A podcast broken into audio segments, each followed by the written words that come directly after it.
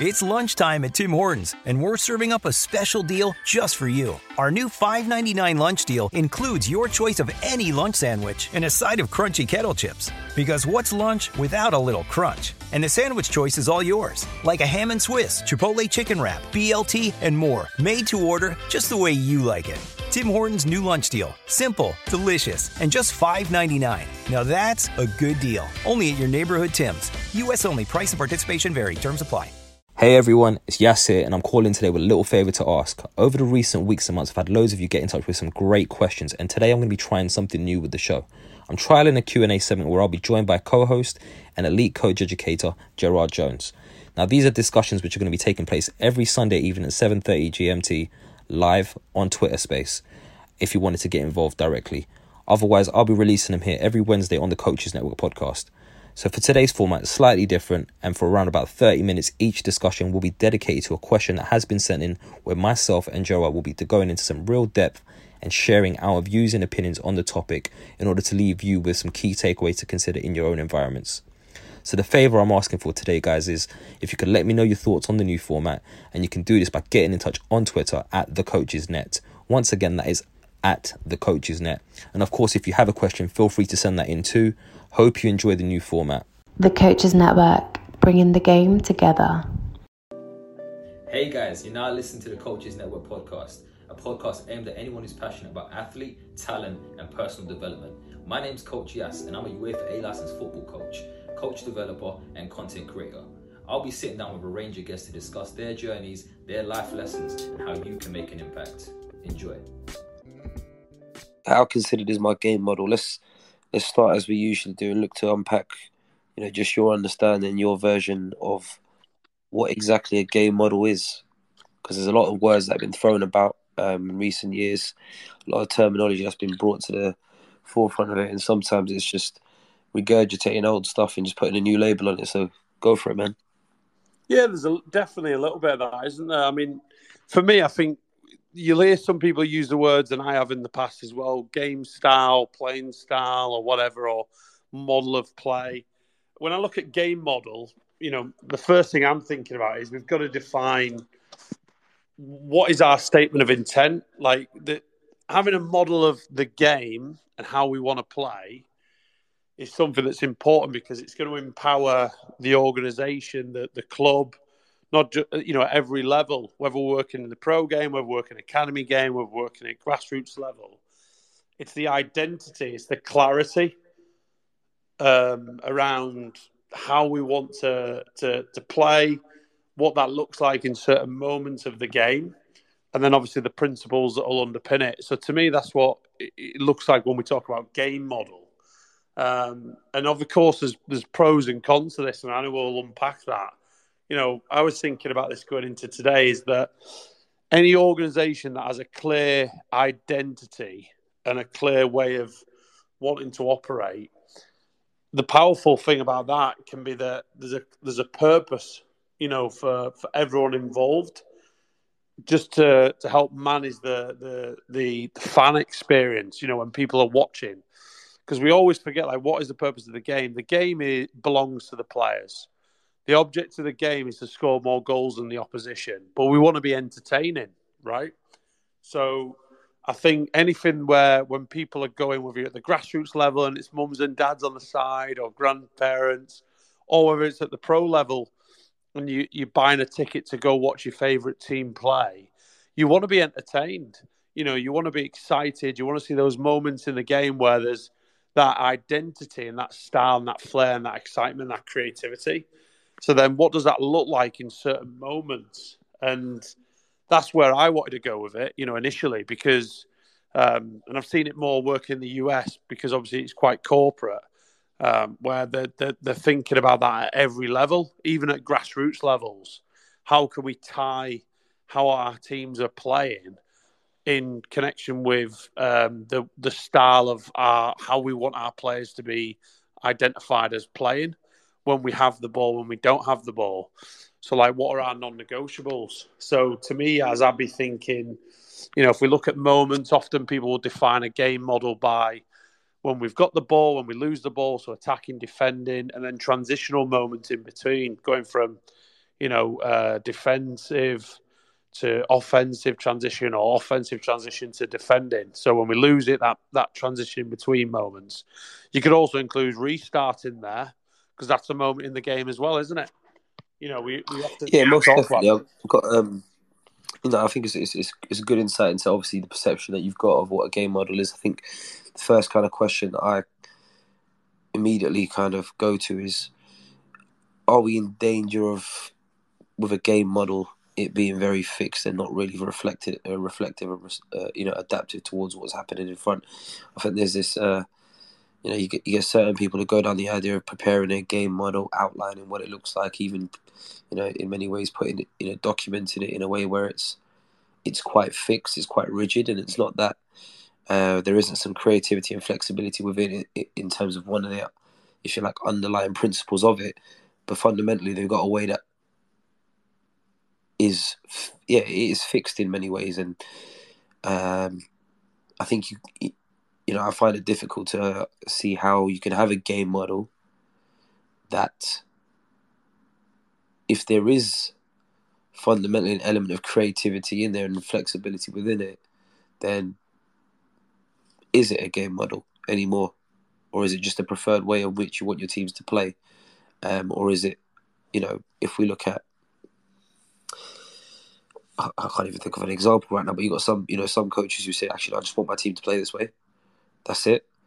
Um, and regardless of what the opposition are doing, regardless of what the circumstances are of the game, this is how I want my team to play.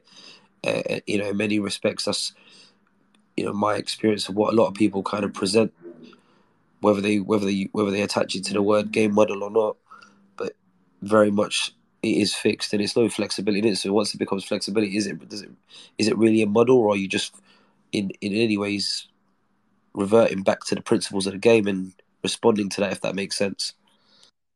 Yeah, and that actually is where I was going to go. You, you've hit the nail on the head because I think even though we can define these moments, we've got to be so careful that it isn't fixed, but it can often can be, can't it? Where people are saying like, "This is how we want to play," and then obviously that should influence how we train, how we prepare for games. But obviously things change in the game you know, so I think a great question for everyone listening is what are the questions that we want to ask? What are the problems that we want them to be able to solve in relation to each of those moments and then how that relates to the principles of play? Like the principles don't change, but what are those principles?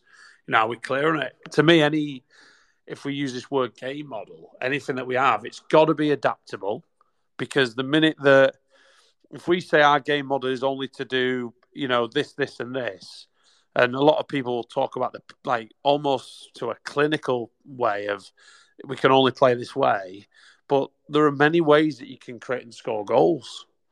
You know, so what if the opposition change their shape? What if the opposition do something different, and they're exploiting certain spaces in between your ideal way? Well, then what? You know, it's all well and good saying, "Oh, we're going to win the ball high up the pitch, and this is our principle, and this we're going to high press, we're going to play through, build up, and create these overloads in these areas and things like this." But then what? What happens if the? So I think the adaptable piece is huge, like you say. I think it's got to relate to the players that we're working with and also want to attract, and it's got to inform everybody, players, staff, everyone that we recruit to play for us how how we want to understand the game. Like it's it's how well do we understand the game, but also their game. Because I think sometimes the danger comes as where we'll get we'll see people watch a Man City or whoever. And don't get me wrong, there's a fantastic, some great lessons to learn about the game. But then we'll try and coach young players in that way, that premature professionalism, or you know, we're, we're trying to coach them like these lads who are at the the Premier League at the elite level. You know, and does that really relate to what they can do? Um, so to me, I think we've got to be careful, and we've got to have that real consideration of what does their game look like when we're, we're sort of conceptualizing these ideas, because that's really what it is. It's an idea, but then we've got to think about how, how we train from, you know, session to group, individual, meso, macro, cycles, like what it looks like each week, how we play, because how we play and how we perform are two different things. Like to me, how we play is each individual match, it's episodic. How we perform is the consistency, right? And what that looks like over time. And if you've got a model or a framework that's adaptable, that is based on principles that brings our game to life, I think that's when we can have some real, real powerful thing. So, you know, I'd love to throw a question even to you, which is, what would that statement look like? You know, if you were to create a, a statement of intent, how could that be a, a founding idea that influences a model or our principles of play? to me, I want our teams to be exciting. Like I'll tell you what I did at, at Sporting when I came in obviously we've got to be aware of the first team and the alignment there, but to some degree. But I just said I want our players to play exciting and effective possession-based approach, focusing on our collective ability to play in the future in order to create and, and prevent goals with a value being on uh, being able to operate under changing circumstances. Like that was our statement. And there's certain key words in that, right? effective possession. But then what does that look like? Well, it can be direct at times. It can be through. It can be around. It can be with width. It can be with depth. It can be with all players occupying width. It can be like if anyone watched the uh, Italy the other day, the uh, under twenties, they're playing really narrow, but they're they're creating space in the final third by playing narrow. There's so many different ways that you can do it. So how can you get these players to think creatively? And if the opposition are, asking different questions, can we operate under those changing circumstances? So the principles of how we attack and exploit space, you know, are there. You know, I'd be interested to know what your thoughts are there, Yas. Yeah, no, there's a there's a lot in there, and I think you know, as you're speaking, I think the first thing that you know to really kind of give some insight, I'm a real fickler for detail. I'm um, I'm really focused on the clarity of, of what things mean and how they how they then translate and, and the message it sends across. And I'm looking at even just the, the, the language here, game model. I, personally, I don't believe in the idea of a game model. Um, I think if something is a model, then it's a it's in in many respects a fixed identity. Um, it's very very rigid. So I think you know I, I'm I'm now I'm now thinking about this in my head, I'm curious to think, well, actually, what what else could it be if it is fluid? And I'm thinking, is could it could it be a playing framework where you've got some key things that you want people to think about, and that's that's you know that's essentially that's the perimeter. But anywhere within this perimeter, you, you can operate, and that's where the creativity piece comes in. So in terms of that statement, I think for me, I'm never looking at it as I want players to play in a particular way, other than actually I want them to take take into consideration X, Y, Z. And if they can take into consideration X, Y, Z, and they've got their own uh, perception of what might be achievable and um, appropriate based on their perception in each given moment, then they can be more considered uh, def- decision makers within the game because they're they're aware of what the variables are that might impact on their performance. But subsequently, they're also there is also some guidance around what the priorities and what the fundamentals are. They need to kind of keep at the forefront of their mind in terms of a what's the outcome you're going after. I think with a game model,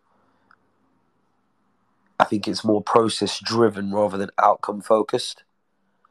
Um, whereas you know if I, if I look at it as a playing framework, if you like, fundamentally you've got your outcome. It's an outcome focused thing where it's right. The po- the process is uh, is diverse and it's adaptable on the basis of that. I don't know what your thoughts are on that to start with.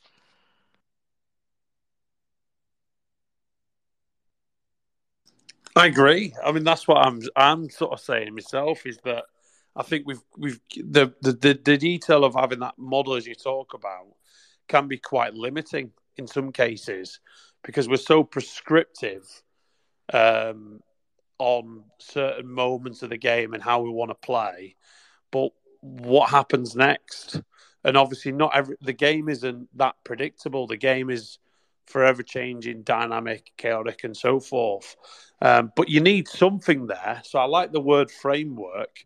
And I think anything that provides a clear identity in how we want to play, but also helps inspire curiosity, creativity, playing unorthodox, you know, playing with disguise, deception, because they're going to be premium qualities of a player that are needed now and in the future. Because as, as teams are becoming more and more organized and organizations are key, you need players that can be able to play with deception and, and be unpredictable. Um, so, you know, I, th- I think you're, you, you're spot on there. You know, it's almost like flexibility within a framework, isn't it? And these guiding principles will influence that idea uh, that the role of the coach is to create that idea so that the players know what we're trying to achieve, but ultimately they've got to be able to to perform it, and we've got to be adaptable. It's got to be adaptable based on the changing moments in a game. Got to be adaptable based on the players that we have and the opposition and, and loads of other variables. Um, but I think you know this is a good opportunity as well, Yas. To I think you know what what do people think based on what we've said so far? You know what are some of the experiences? I know Stevie, you're listening. You're obviously doing this now as a head coach uh, abroad you've had some different experiences in the pro game as well as grassroots and some other people listening. You know, I'd love to see how does this relate to you guys? You know, especially when you use these terms, game models, and you know how considered is yours? You know, what does everyone think about what we're saying so far?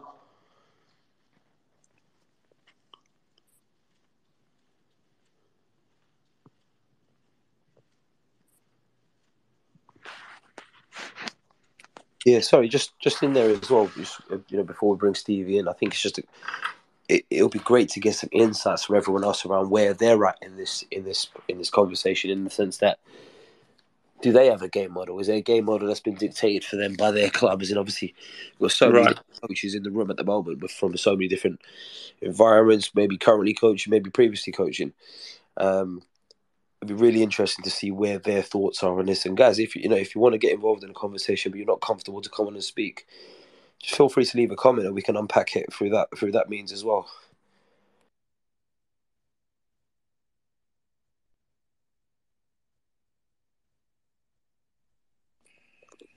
Yeah, I think what Gerard said about it being process driven rather than outcome driven is probably the right way to go about it because the, the essential fact of a game model for me is to provide an outline of what your ideas and beliefs are.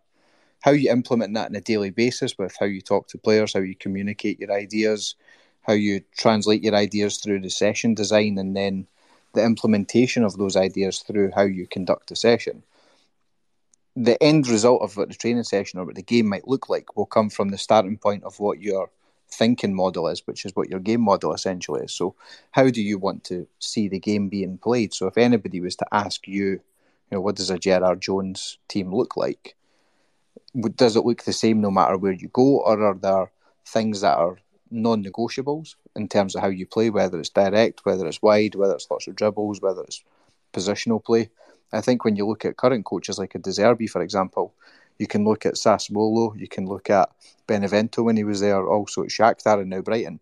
It looks the same. So you can tell that he's very clear in his ideas, how he implements it, the training sessions he'll use, the, the methodology in terms of what they do in the analysis room, and then how they work as an individual. So the overall game model is there to help you rationalize your ideas and then set a process in place for then how you design training sessions and then how you analyze it and how you convey your ideas to to players. And like one of the good experiences I've had over the past five six years of working with different organisations, clubs, coaches, etc. Is that like nobody's game model is the same, but a lot of people have the same ideas and core beliefs.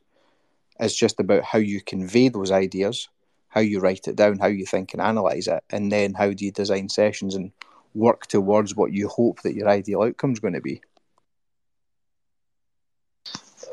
my, my, my question there would be, Stevie is is it is it then really a game model or is it just a preferred way of playing preferred playing style? Because you know if, if fundamentally we're, we're, I think I think it would be fair to say we maybe in some agreement that actually it's very much dependent on where you're going whether the players can even fit that way of playing as an example.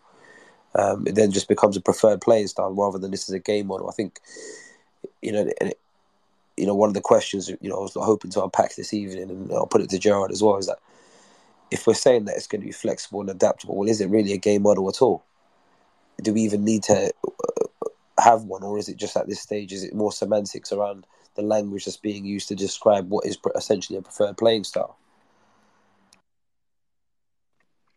Um, I suppose it's an interesting way of looking at it. I think, like, if you were to make a, a curriculum for a training plan for a year, for example, you don't stick to it rigidly.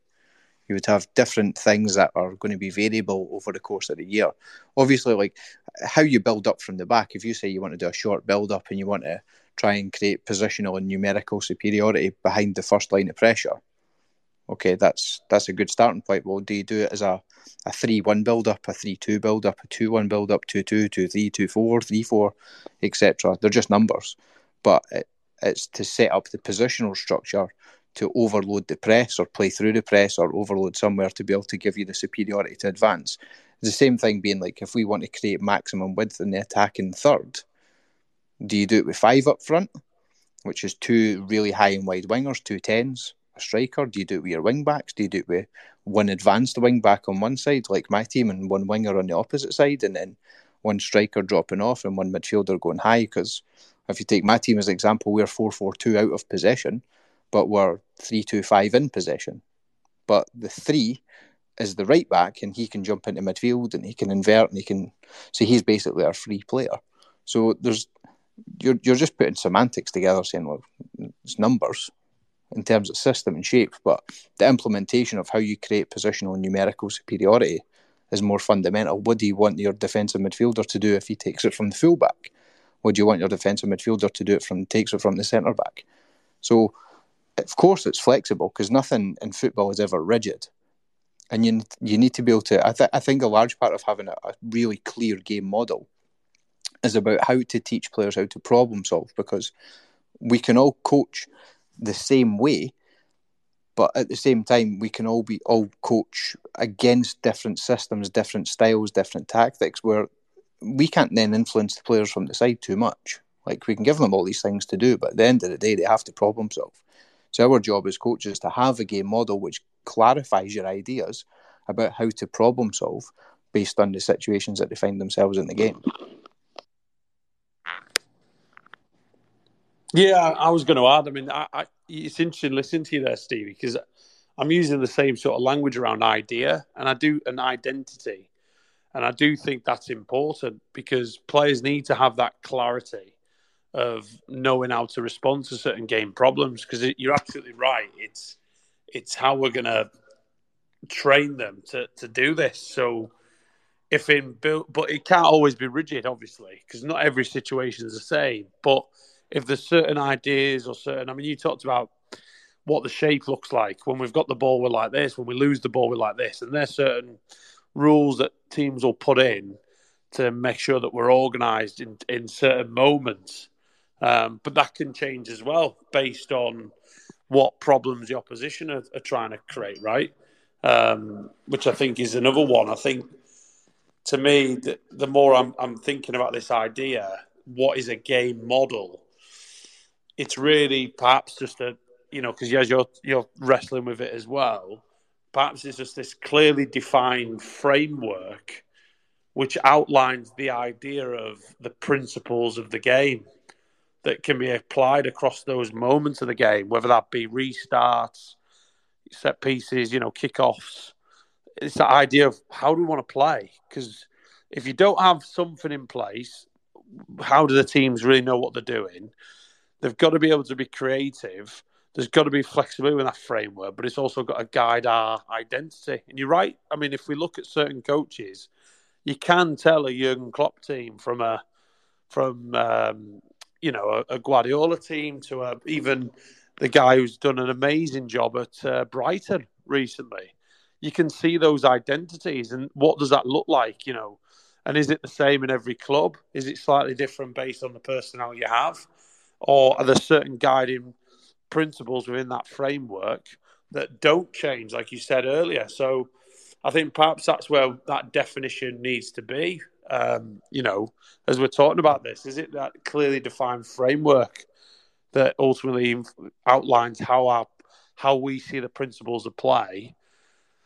And then how does that shape obviously how you're training? But you've got to train, you know, how you're training that way, because that's another debate in itself is we might have this sort of defined model or framework, whatever we want to call it, in terms of how we want to play. But is the way that we're training truly constructively aligned to that? Because we might be asking our players to do certain things, but the ways in which we're training, it doesn't align. I mean, you're saying there, Stevie, you know, when we lose the ball, we go into this shape. And then the question would be is how often are they training in those type of numbers scenarios based on those problems that you're expecting them to face in a game?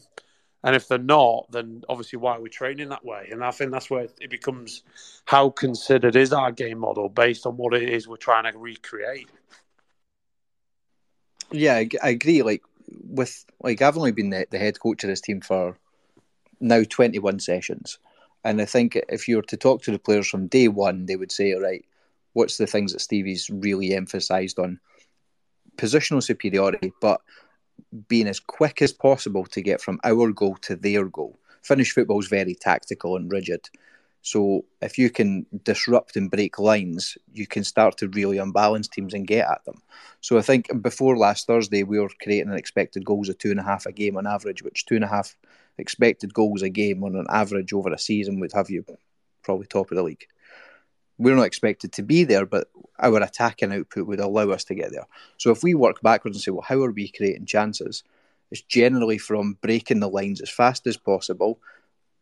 I think we're about 14 seconds from goal to shot on average when we do create this. We're creating 10 positional attack shots a game on average, which is a lot. But it's always because we've got the overload in the first line and the players are trained in every time, single training session, whether it's like 4v4 plus 3, 5v5 plus 3, to go directional to break the first line, break the second line, break the third line, get in the box. And that mentality is there in every single session, every single uh, practice, every single bit of information reinforces these ideas and beliefs. And once it starts to happen and you show the players it, then they believe more in the idea and they, they recognize the situation better. But at the same time, you also have to teach them well, what happens if the space to break a line isn't there? How do you separate a team vertically through forward passes or backwards passes? How do you separate a line horizontally through circulation and switches of play? How do you stretch them through forward passes and forward runs to then create spaces to play behind or through the lines? So you need to then start selecting well which training activity really, really um, puts in that idea. But at the same time, it can't just be in possession stuff. So we we jump from one extreme possession just into a four four two block. So after we lose the ball, immediate counter press. If you're not near the ball, you sprint back into position. And then once we're in position, we set up a block and then we press from there. So every training session will be set up so that we can start from, say, a 4 1 4 1 defensive base. So we've got extra layers, and then how do we jump from the midfield line or do we jump from the winger um, to make a, a, front two effectively? Or if the winger jumps, does the fullback jump with him to make 3 4 3, if you like? Like, how do we do that? Is there situations where we might go man to man because we've recognised that physically and athletically we're stronger than the opponent? So maybe in that week we might go 4 3 3 defensively. But as my job as a coach is to put the principles in place to say, right, we start from a compact base, we apply pressure on the ball, and then we jump and we go man to man. That's not that's where the complexity comes into it. And if you're a coach and you've got four sessions a week, then you've maybe got four key practices where you're really going to build on all your ideas. But within those four key practices, you've got to work on all phases of the game to make sure all the players understand exactly what it is what you want to do. So if you're doing a possession game or a rondo game, how does that apply to your game model? How does that apply to your core beliefs? And how does that apply to the phases in between winning and losing the ball? Because that's where the disorganization comes in and the, the difficulty of applying what your methodology is successfully.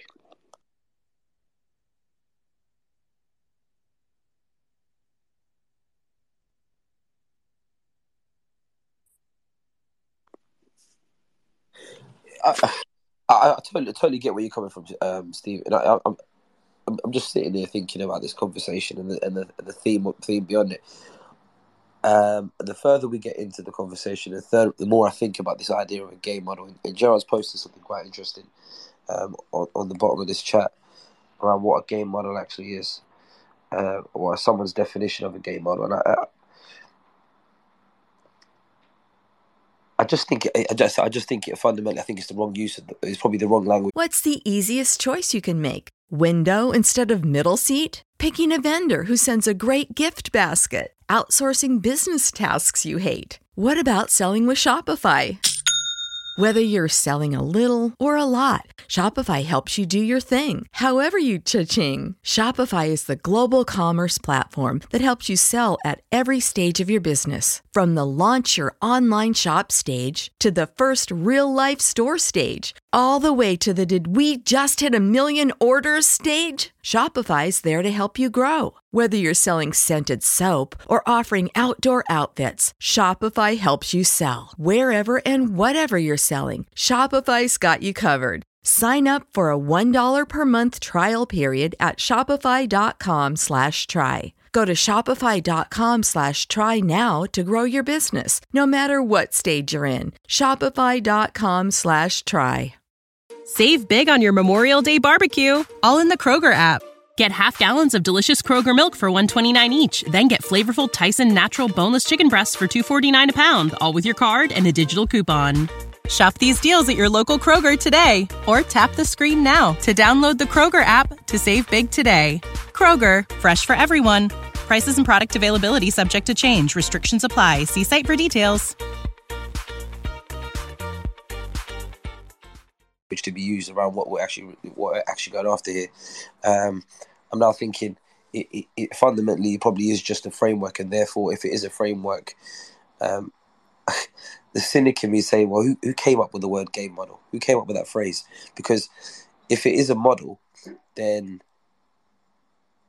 by by definition, it, it, it is it is going to be rigid. And I think as soon as you as soon as you you, you open it up to not not wanting it to be rigid anymore, well, it's no longer a model. So I think, you know, it, it, within the game model itself, it's it, how much can you know how much can you really consider? And you know, if we're going back to the topic of the conversation and how considered is my game model, I don't think I don't I think there's limitations how much you can consider within your game model, because fundamentally it's based on you wanting your teams to play in a particular way, and yes, you want it to be flexible and adaptable, but at the moment it does become flexible and adaptable. It's no longer your game model because well, it's re- it's reacting to the game. So, therefore, is your game model really based on principles, or is it based on situational uh, situational outcomes? Is it based on um, appropriate circumstances that align themselves to what you want? So, as an example of that, I mean, if if I'm now looking at this from a wider perspective, saying you know using Pep or using Klopp as an example, um, or even you know whoever whoever you can think of, yeah, they'll have a preferred playing style, but fundamentally, the, if it's outcome focused rather than process driven, they're going to look to do whatever's effective in that moment. Um, yeah, I don't know. That's just where my mind's taking the conversation, and it's just like I think I'm wrestling with the idea now: is is game model even an appropriate terminology to be used? And yeah, I want to find the culprit that brought the word to brought the word to light. Go, Sharon. Yeah, and it could be semantics as well, but I think obviously we've got to be I'm trying to play devil's advocate here, or just thinking on the other side. We definitely need something, though, don't we? Because um, whether we like the word game model or not, we still we ha- there has to be a clear idea in how we want to play and how we want to play. Now, it doesn't. You're saying like rigid, and we don't want that. We've talked about that, haven't we?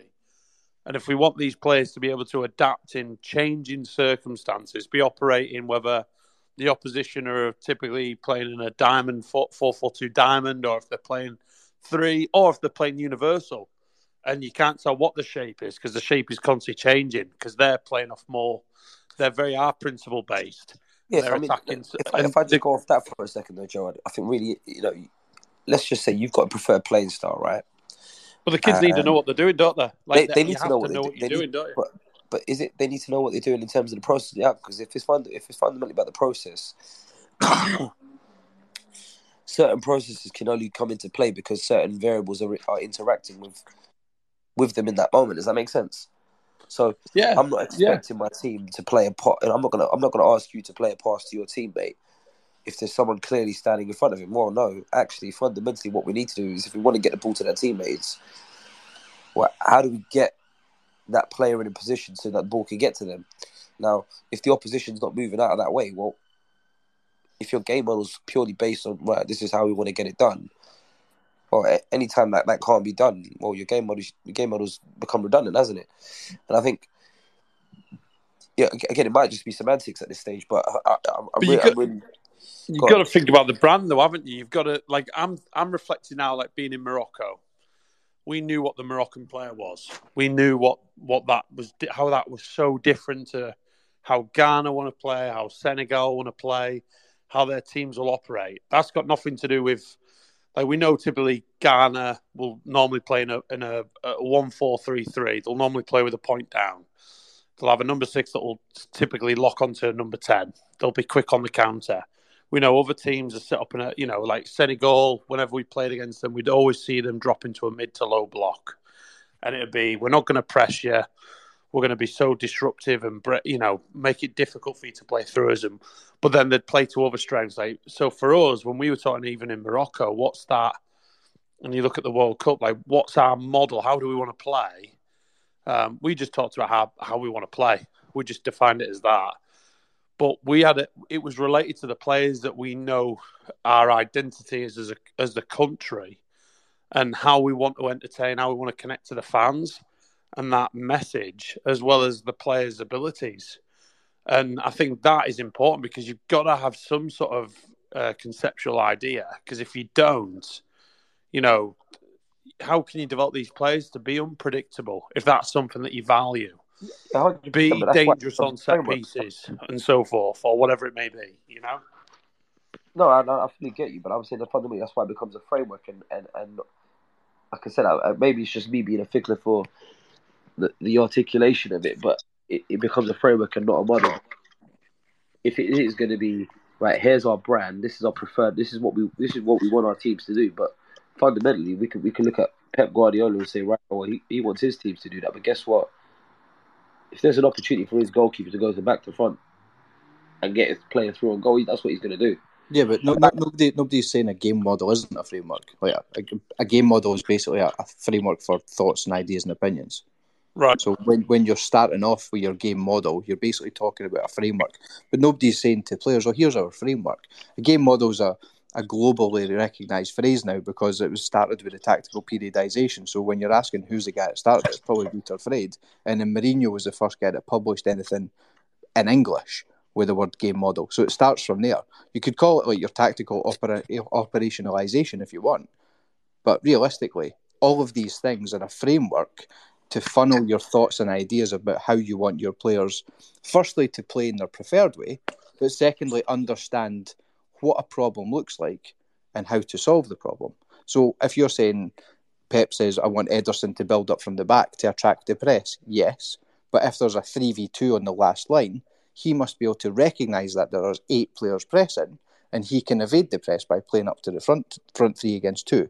Again, that's just a we want to build from the back, but this is how to solve the problem and take advantage of this thing, which is space. So again, it's like if you're saying we want to build out from the back, and if you want to take Man City because everybody watches them, why is John Stones jumping from centre back to on the first line to defensive midfield on the second line? Because they want to overload the first line of pressure three v two in most cases, or five v three or five v four, mm. which means that you can split the winger and striker on one side or the winger and striker on the other side, which then draws the opponent narrow, which then gives you the freedom of the wingers, which is Mahrez on one side and maybe Phil Foden on the other. So again, the structure is we want to build up. What's the mechanism? And then the mechanism then helps you solve the problem. But it doesn't fundamentally change how you want to play. It's about how to make sure that players understand to then maximise communication. Like we had an example on Thursday, which we sh- we spoke about with the players today. We had five different players playing on Thursday. The left side centre back takes two extra touches when he's stepping in. The left side number 10 is probably three yards away from the position he should be in, and he should be in a position to receive. The striker drops off because he sees that he's standing still when the left side number 10 can then run him behind. So then you end up with a miscommunication, which leads to a turnover because, as part of the game model, we have new players coming into the team who don't always connect at the same level because they don't train together in that way every day, and that's not their their fault. It's just you know if you only have one training day together, things are going to happen. So in that moment, the striker drops short to get the left centre back to play over the top. The left ten moves inside, thinking the pass is going to go through the lines. So that's just miscommunication. But everybody understands part of the model is can we break the line? If we can't break the line through the midfield line, how do you create space to play over the top? Now, again, we can talk about saying that's your tactical framework. Of course, it is. People talk about a game model in the same way they talk about a framework right. for thoughts and ideas. Well, these terms are interchangeable. I think that's the there is certain football language, isn't there, that that is part of our culture or whatever, and then obviously it brings about a good point is what the, what's the language that you want in your club because that's where you know because language brings the game to life and i think all these terms are interchangeable but i mean even by definition to me a model means that it's a representation of a system isn't it um, but it's not to say that that system or that operating overarching approach principles of play whatever can't change because it can. Um, and I think this is where, you know, if, if, we can, I guess going back to that question, Yas, if we're able to really think about all the sort of problems or questions, even to your point, Stevie, that can occur within a game, how is it that we're looking to respond to those moments when we're trying to score, how we're trying to keep the ball, or when we're trying to look to exploit a counter attack? and then what are some of the, the principles or actions and behaviours that that underpin that? And that's where I'm starting to think with it now. Is if we, if we're talking about this this term that we're looking at now, is what are the behaviours that it's influencing? How does this whole process influence player behaviour? And what are the behaviours that we want? You know, for our teams to be able to players individually to to perform. Hundred percent. Abs. Sorry, there's another coach who wants yeah. to jump in. Good evening, Abs. How are you doing, man? I'm all good. I'm all good. Listen, I've, I've been I've been listening uh, intently. Um, Steve um, touched on some really really good things there. Um, listen, by the way, also hello Gerard. How's it going?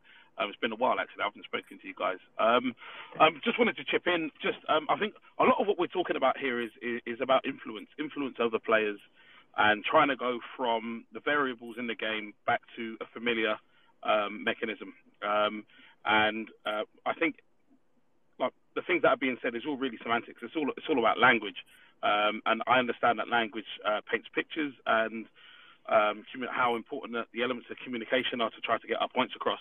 But ultimately, uh, and I don't want to upset anybody in here, um, but ultimately, um, football is, is, is actually a really really simple game. Um, but I think sometimes we've got this tendency to overcomplicate things, and sometimes we overcomplicate things trying to be smart. Um, and I don't think we need to be too smart. The things that we need to really try to nail home are the principles. The principles I think are, you know are non-negotiables, and then it's how do we get uh, how how how do we go from where the opposition are to where we want to be, and how can we replicate that? And so when we start talking about game models and these kinds of things, this is how can we replicate success. So the things that work for us and the things that, that we want to try to do, well, first off, why do we want to try to do them? Well, we want to win, we want to entertain, we want to do this, we want to do that. Okay, so how do we do that? And that's where process comes in. So it's a process. We're trying to replicate good things. We're trying to bring in replication. But then comes the variable. So how do we go from this scenario that we perhaps not very prepared for to go back to a familiar picture? And that's where the coaching comes into it on the training ground. Well, actually, uh, this team play like this, so we're going to try to uh, mimic going from what they want to do to back to what we want to do. Um, and this is again, this is just me trying to say in as simple a form as possible, because the more we we use uh, this broad language, we we can't we, we just overcomplicate things. We don't need to overcomplicate it. Like football's a very, very simple game. This is influence, influence over players, influence over decision making, and sometimes it's even us making the decision for the player until they understand the importance of making that decision. After that, it's it's it's completely down to them. Um, and ultimately, I think, and I'm sure we're all aware, there's only so much influence any of us can have from the sideline. So we can drill these things, we can do phases of play, we can do exercises, we can do technical uh, stuff. All of that stuff can sometimes just be rendered completely useless because ultimately it's down to the decisions that the players make when they're on the pitch. And the most important attribute is decision making from any player. Certainly when you get to the top level, because everyone's technically at a certain level, everyone is athletically at a certain level. So the one percent and the and, and the hairs that we split are, are all to do with this, uh, the decisions that they make, and that is where you get your Kevin De Bruyne's and your David Silvas and these guys.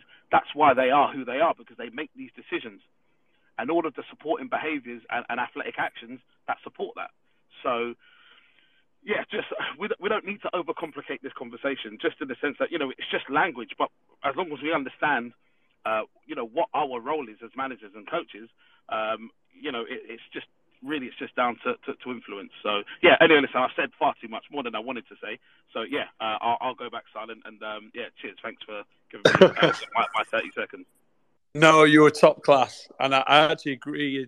this is what we want, you know, and it's a good point to to add on. Really, is that we can often over sort of almost like over uh, engineer all these things and overthink it, but actually, how can we create how can we reduce the complexity to, to real simplicity, simple messages for the players?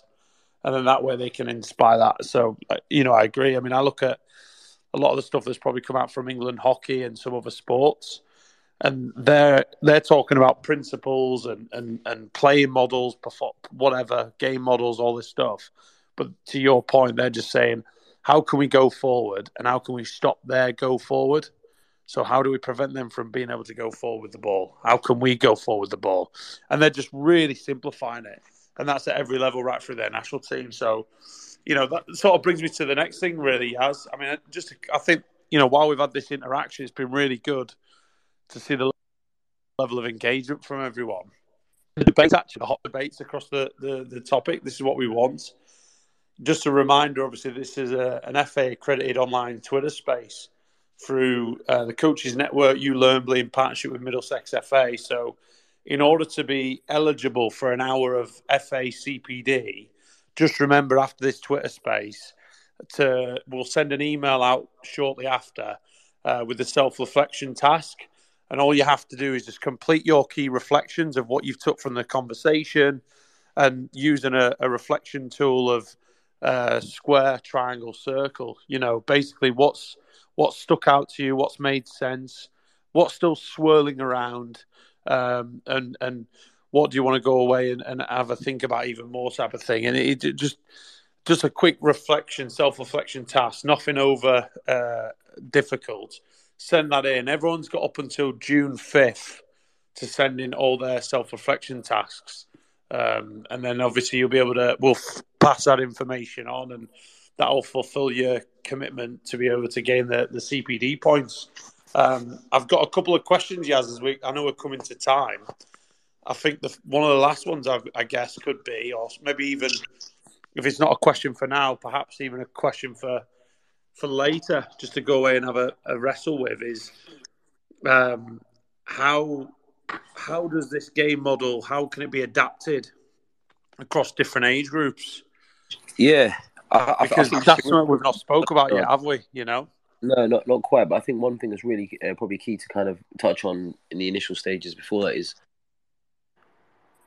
maybe what we need to inc- what we need to consider in terms of actually how we develop one in the first place, and then that in itself might translate itself across well how relevant are some of those things or what does that look like in, across the age groups probably probably link it across in that in that manner. So I think, you know, probably a question for you though, you know, on on that is, you know, if you were starting to develop one today or starting to put one together now, or if you've got some ideas around what that looks like for you, how, in what way, in what order, and you know, what would you prioritize as a yeah as a, as a starting point, if you like, to try and start to develop that. Well, what I've done in pretty much nearly every role I've gone in and done it recently with sporting, um, and obviously I was a part of this uh, in Morocco, so that was my charge with with Osh, and there was the three of us as elite coach educators, and we had to do this. Um, I mean, initially, I think a great starting point is is putting your ideas to paper. I think if if coaches haven't done that, you know, there's so much that we often think about, but actually spending the time to write it down, put it on a PowerPoint, get your uh, you know if you think it ink it is the expression think it ink it. Um, just getting it because you're able to then get your ideas and really make sense of what is it that you're looking for. And you'll end up going off in different directions but i think a, you know a great point would be what what's this statement? You know, if you were to ask yourself a question of how you want your teams to play, what would that look like? So when we started, we came up with this statement of intent, which was um, something I mentioned to everyone before at the start of the call. We created certain words that we wanted to to be flexible, so that irrespective of whether the team's playing a four, a one four three three or a three, whatever, it doesn't matter um, because we know you know the principles of the game is, is, is where we want to develop these players. Um, we wanted them to operate in any changing shape or any circumstance. So a starting point was, well, what would that look like? And then obviously that gets you thinking about, well, what are the type of players and the profiles of the players and the key qualities of a player?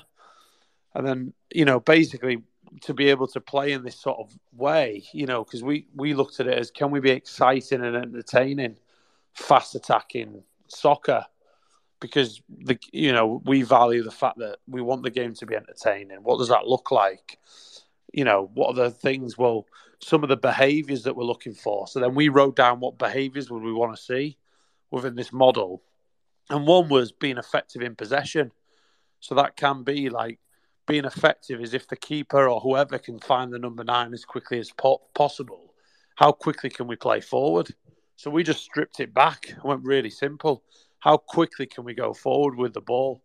If we can't go there, where else can we go in order to build? Yes, we want to build from the back, and yes, we want to create these amazing constructions of attack, but actually, equally as effective is a pass with purpose so um, or a run with purpose. So we sort of defined all that, Yas, and then obviously from there we just wrote these ideas. You know, someone mentioned before, I can't remember who it was. They said like non-negotiables. So we talked about that. Where our non-negotiable is, you've got to um, run to receive. So you've always got to be able to be looking to get on the ball. How can we? And that even that, like in the difficult moments he has, when you're 1 0 down, 2 0 down, whatever, can you be getting on the ball? Can you run to retrieve? So go get it back. So run to receive, run to retrieve, and run to deceive. So you might create space for yourself or your teammates. So can your movement uh, drag a defender out of the way to create space for someone else, or can you deceive in another way? Um, and that unorthodox quality so those three types of runs were our non-negotiables. So there's a simple message there: is that we want you to run.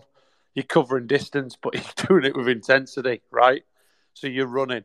If we lose the ball, you're working hard to get back. You know, you've got to um, have that desire, that light switch moment. That you know, can we go and affect the ball? And if we can't win it back immediately, where else can we go to, in order to set a trap? Um, I'm getting flashbacks now. Poser de piège, uh, so set traps in French. So th- that's where we started, and then obviously it just grew from there. And then effectively, what ended up happening was, and I think Stevie might have said this word actually earlier, behaviours. So we had behaviours, non-negotiables, which then influenced our statement, that identity, language, that purpose of our play, how we want to play. Um, and then from that, we were able to build our principles and it looks very different because um, there's a couple of people on the call who have come from the Welsh FA, where um, obviously been influenced by. So we had certain things that you know in that moment, if you like, of how we want to play, whether we want to switch play, you know, final third solutions, how we can create and exploit overloads, things like that. But then we actually started to splinter off and go, but what about inferiority? Because we always talk about creating overloads, but a lot of the time, you're actually underloaded. And certainly against certain teams where they're, they're dropping and they're making it so difficult to play, or you're dealing with 1v3 situations. So we need to train our players to deal with inferiority, not just overloads. Um, so then we that, that's how we created our model, if you like, if we want to use the word model or framework. And then from that, then we just laser focused in of if it's going forward, um, what does that look like? What are the different ways to go forward? How can we break lines, uh, which is in French, casser des lignes. So then we'd look at whether it's through, around, over, different types of play rounds, what we'd do. And then that would obviously influence how we train. And then that brought it back full circle because now you're looking at behaviours again and non negotiables and key qualities of a player. So it created a huge debate for us, which was, well, ultimately we need these players to to perform in a certain way. They have to be thinkers. They have to be able to adapt to changing circumstances, which relates to our statement. They have to be able to, because it could be that you want, you know, you've got a man sent off, or we're just they're set up in such that their game problem. You know, talking about the other opposition, if we're playing Stevie's team and Stevie is so disciplined when they've lost the ball, well, how are we finding ways to probe and find? So the language became so important. That's why I'm using certain phrases as an example. Castle break lines, probe and find, set traps, poser de piège, um, you know, uh, Gile, you know, is like moving the lines and things like that. So we would do certain things and we would have these certain buzzwords, and that language brought our game to life. So for the players, it just it was like inspiring that curiosity, and then that's how we train. So that's that's how I would do it. And then we actually then went, okay, I know there's a lot there that I've explained. Then we went, all right, what does that look like at our different national teams? So if it's under 20s, under 17s, how can there be a common thread throughout, but at the same time, we're reflective of what their game looks like and where they are in that journey, you know? And obviously in Morocco, it's very different in terms of the game formats of how they play compared to an England or I mean, as you'll know, it's even different in Wales with with some teams playing certain formats to others. So it's how do you create that, knowing what the journey of the player is when they're coming to you, um, and then setting expectations. So for some teams, it was purely around just how we break lines, how we play forward, and that was enough detail. And then for others, we could go into more because they've had other experiences. Um, so, I mean, that could be a good starting point. Don't you thoughts of that? Or, you know, Yas or even anyone listening, feel free to ask away or comment any questions. Yeah. No, not, not, not so much a question, just a couple observations from what you said. I think it's um, first and foremost is having clear pictures of what you want to see from your teams, um, having an understanding and a, and a consideration that those pictures might be impacted by the format that game is being played in. So fundamentally, the age groups that you're kind of working with, how many of those pictures are consistent? And I think the easiest example to give so uh, uh, of that is if you're a team that likes to play in the wide areas and you know in an 11 v 11 format, you want your team to get loads of crosses in. what actually, does that really happen? If if they were you know maybe an under 10 side playing 7 v 7 or you know th- th- does that does that element, does that technical component really exist enough within that format of the game for it to be considered as part of, you know, your your game model in this case at that stage of the game, or is there something else which leads itself into that? Which then you know that that's the key part, if that makes sense.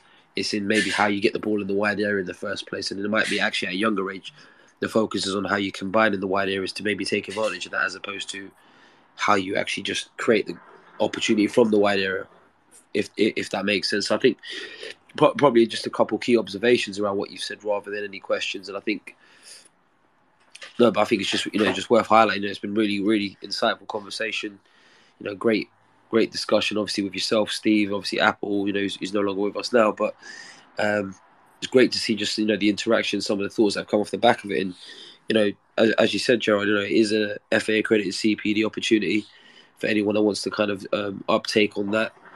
You know, you just drop us a message if you haven't already signed up to the initial um, initial link for it. We can obviously share the post session task with you. Again, as Gerard said, it's a very very brief reflection task, so feel free to get in touch regarding that. And if again, if you've got any questions or any topics that you want to hear us discuss in the future, then please do let us know.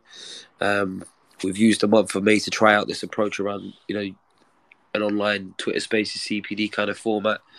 Uh, we've been given the green light to try, you know, to extend that period into June. So keep an eye on our page. Um, there will be a link coming up in the next, hopefully, 48 hours where you can register and join up on that in terms of the next four topics that we're going to announce for June.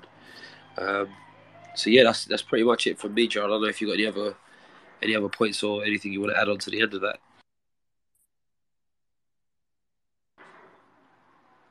You there, Gerard?